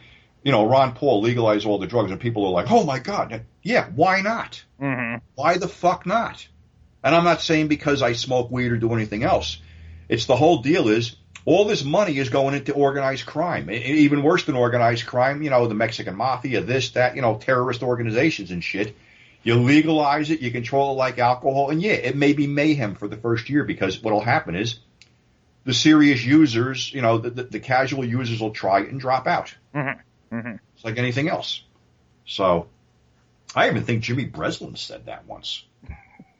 That, you know, there's a certain segment of the human society that is destined to wind up laying in the gutter. Yeah. And whether the shit's legal or illegal, it's going to happen to them. And you can't do nothing about it because that's their makeup, you know? Well, Amsterdam's pretty much decriminalized a lot of these drugs, and, and I guess hardcore drug users are far and few between, and you've got people that want to smoke pot, and they're mostly tourists, so... Yeah, I mean, you know, what the fuck? I mean, you know, th- th- they killed me in California because... They knocked down that whole thing. I mean, you know, you're you're you're saying there's no jobs. You're saying there's no this. This would have created a cottage industry. I mean, you can make clothes out of it. You can make get oil out of it. You can make fucking paper out of it. You know, you, it's medicinal fucking use and shit mm-hmm. like that. It would have created hundreds of thousands of jobs.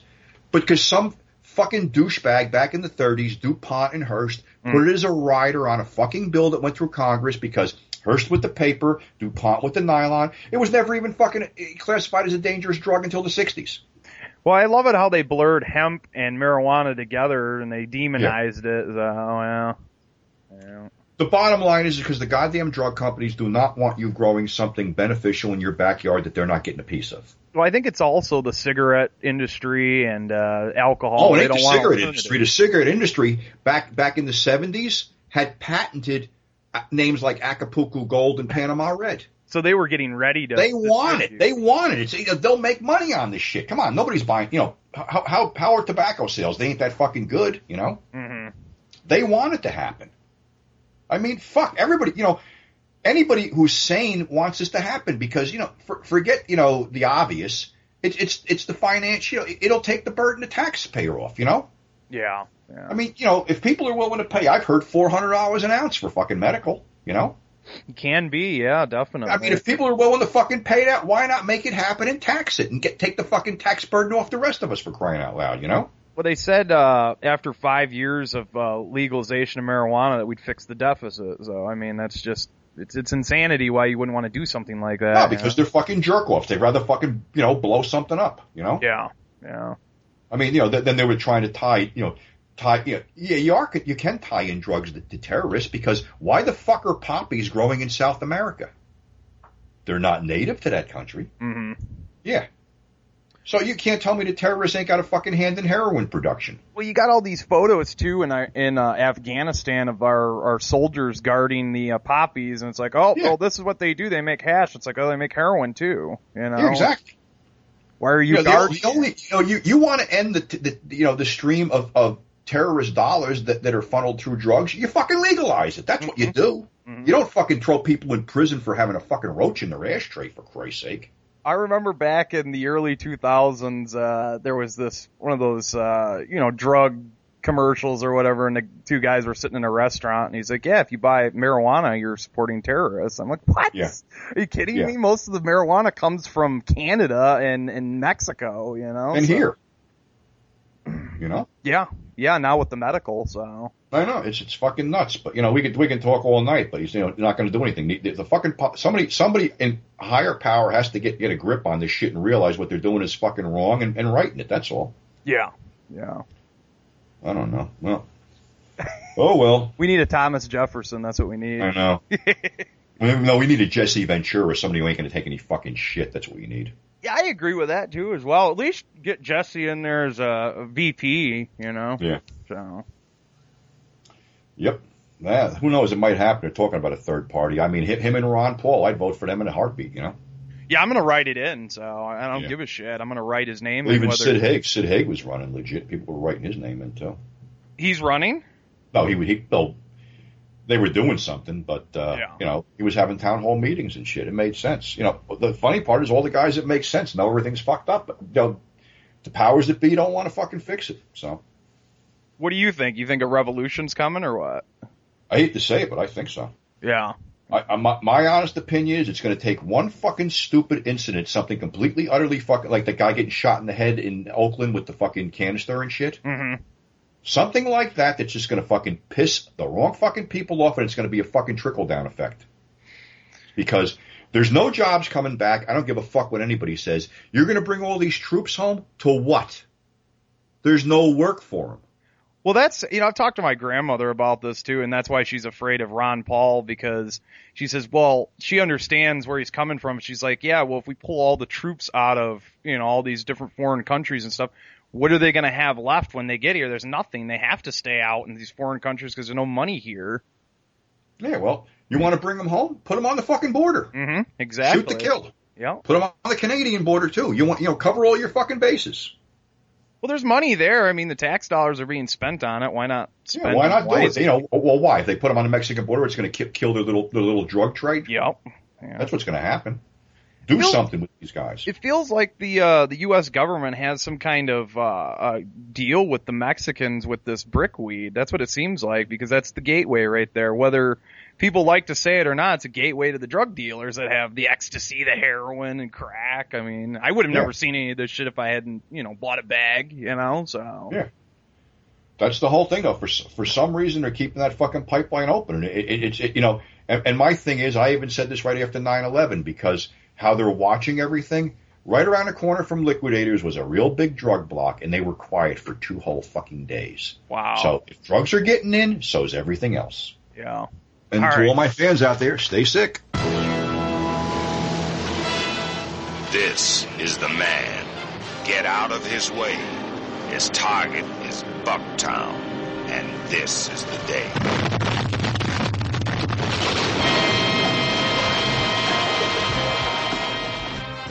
town where the chicks are on the make. But first, I want to see the color of your green. And I'll kill both of you in time. You'll never forget. The cops are on the tape. It's going to be five next week. You understand that, boy? And the welcoming committee is a sawed-off shotgun. Bucktown. Right on. Starring Fred Williamson, Pam Grier, Thalamus Rasulullah, and Tony King. They're the greatest black attack pack you'll ever see. You know any prayers, Cracker? Well, shame on you if you don't. And they're taking over Bucktown. Damn, brother, you have become one violent dude. They're trouble, Brian. They don't look right. And just remember, we're the law. God is on our side. Fred Williamson is Duke Johnson. Say, baby, you know, if you're interested, I could turn you on to a whole lot of fun. No thanks. You're not much for manners, are you? You what I get. Pam Grier is Aretha. You think you're really something, don't you? The super successful young brother. Everyone kowtowing to you. Toast, huh? Thalamus Rasulullah is Roy. The beautiful Bucktown. And Tony King is T J. Hey, that's my hat. And sloppy there, boy. Together, they're gonna paint Bucktown red. Well, what you think, home? It's cool. Like stealing candy from a baby. Oh, yeah. That's a good shot. Fred Williamson, Pam Grier, Thalamus Rasulullah, Tony King. They're dynamite in Bucktown.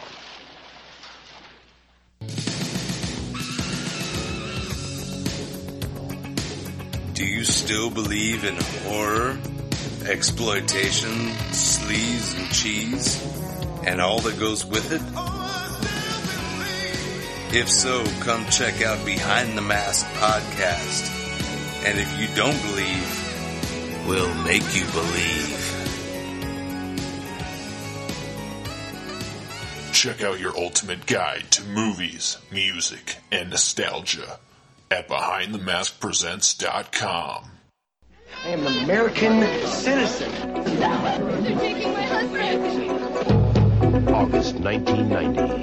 Doug. Guest of honor. Your brother and I are old friends. You know, Doug? This is my brother. If he's in any kind of danger, I'm going to get him home any way I can. We return to a land where enemies are forever. I'm not supposed to be here in this country. I need your help. You took your brother to a Sultan.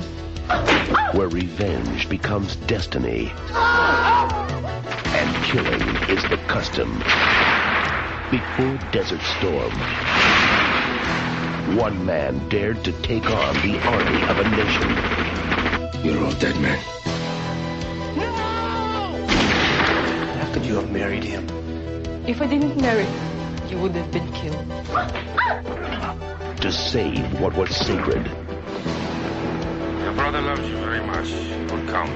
Are you using me as bait? Are you afraid, Mister Matthews? Yes, I am. Every right to be. The world watched, the world waited, and one man risked everything for freedom. Michael Dudikoff, The Human Shield.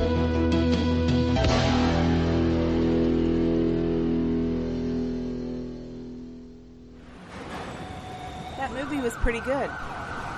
What? That movie gets an M G straight up. Straight up M G material. Honey, is that Robert De Niro across the street? Hey, yo. Sure looks like him. Can't be, though. Yeah, you. He's calling to us. Let's just go. But it's Bobby fucking D, honey. Hey, yo. That's right. It's Bobby fucking De Niro over here. Hey, a lot of people don't know this about me. Yeah, I'm mingling down here with the drug dealers, the pimps, the pushers, the low-level gangsters, you know. Honestly, I'm slinging some shit myself. You may not know this about me, but I'm a fan of podcasts. Yeah, I've been listening to these guys, Bloodbaths and Boomsticks. A couple of knuckleheads from around the way. You got John Smallberries. What a fucking name on this guy. You got Corey G. The guy's fucking half retarded over here. Likes John Woo, for fuck's sake. Then you got Tim Gross. He's got the movie watching Constitution of a Billy Goat. Hey, find these guys at Bloodbaths and Boomsticks. Dot blogspot. Dot com. Long fucking name, but just go find it. It's worth it. You knuckleheads got that? Yeah? Bloodbaths and Boomsticks. It's on The House.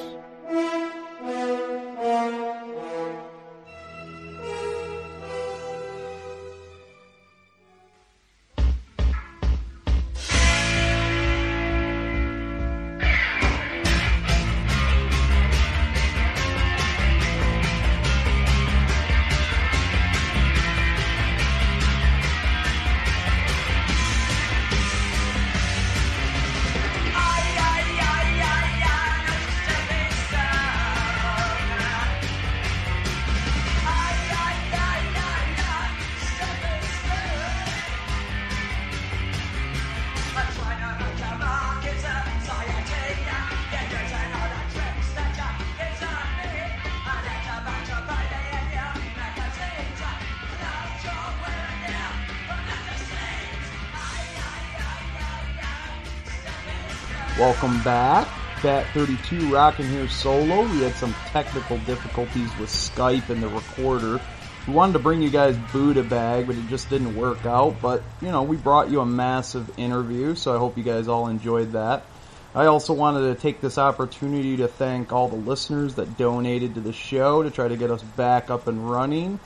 Much appreciated. I know uh T-Shirt Joe was running uh, a deal with the shirts. I gotta thank him and everyone who bought a shirt and donated. It's much appreciated. Um, we're gonna try to get some more episodes rocking here, but uh, I think they're gonna be more far and few between till fall comes around, but you never know.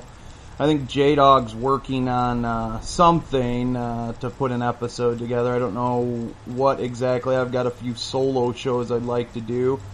Um, so really, uh, it's, everything's kind of up in the air, but we will be back. Uh, just stay tuned to the Facebook page and, uh, the official website, and, uh, keep your eyes peeled. And other than that, I'm gonna rock out the show with, uh, some outro music, and, uh, yeah, you guys be easy.